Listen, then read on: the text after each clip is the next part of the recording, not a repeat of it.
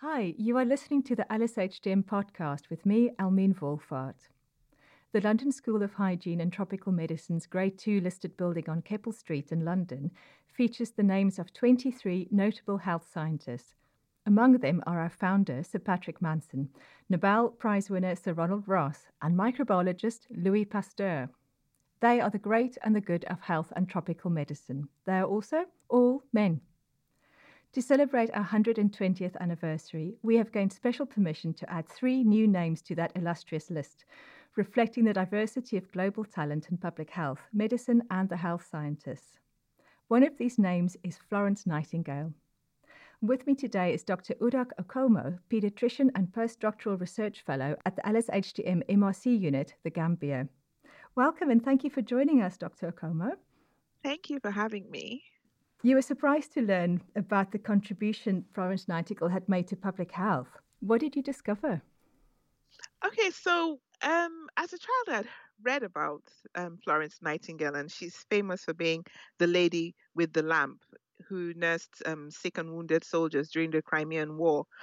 Um, but that's about it. And so when I was reading about her recently, I realized that she was just more than a nurse attending to sick patients, but she paid attention to details in terms of data collection. And so she was kind of like a statistician, and she did a lot of groundbreaking work in the area of statistics. And um, yeah, I think that was quite interesting to find out. What do you think is the most important contribution she's made to public health as well? Because that's epidemiology is your area, isn't it?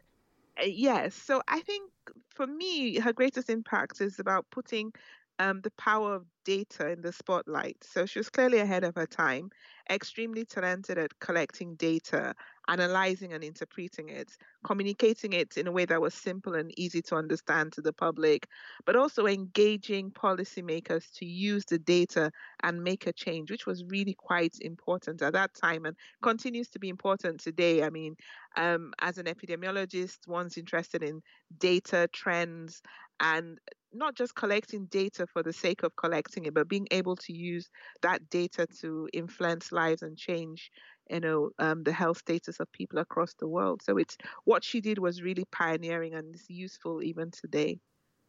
And there's some parallels between her career and yours, aren't there?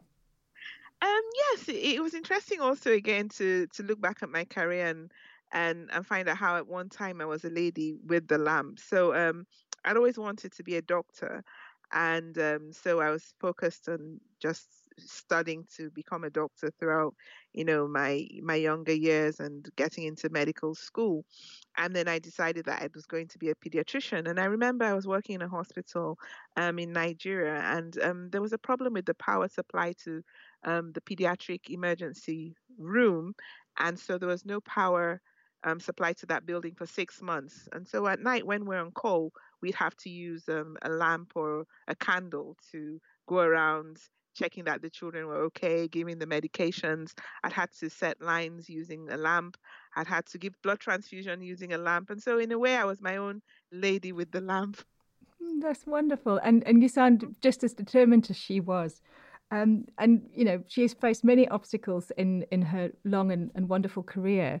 Um, it was pretty tough. So, as a researcher and a, and a health professional, what inspires you to keep going?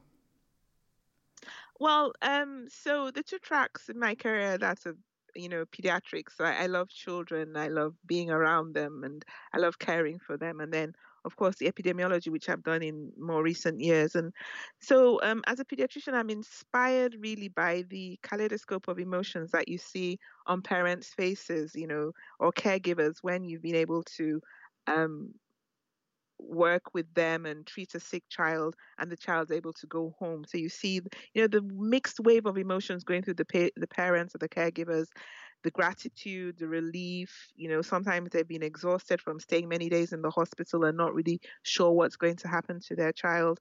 And then just the hope for the future that they're taking the child home and hopefully they wouldn't be back in the hospital. So that inspires me because it can be quite difficult, you know, working, um, especially in developing countries where um, there's a lot of constraints with resources. And um, as an epidemiologist, um, what inspires me is that the fact that you know data is important and really one can't make a case for anything without the data to back it. And but once one does have the data, that in itself doesn't affect a change, but it's being able to communicate it to people that have the power to use that data and effect a change. So that's what really keeps me going. Oh, that's wonderful to hear. Well, thank you so much for joining us and uh, to celebrate this wonderful person and the fact that she's joining. Um, her name will be on the frieze of the Keppel Street building of LSHTM. Thank you.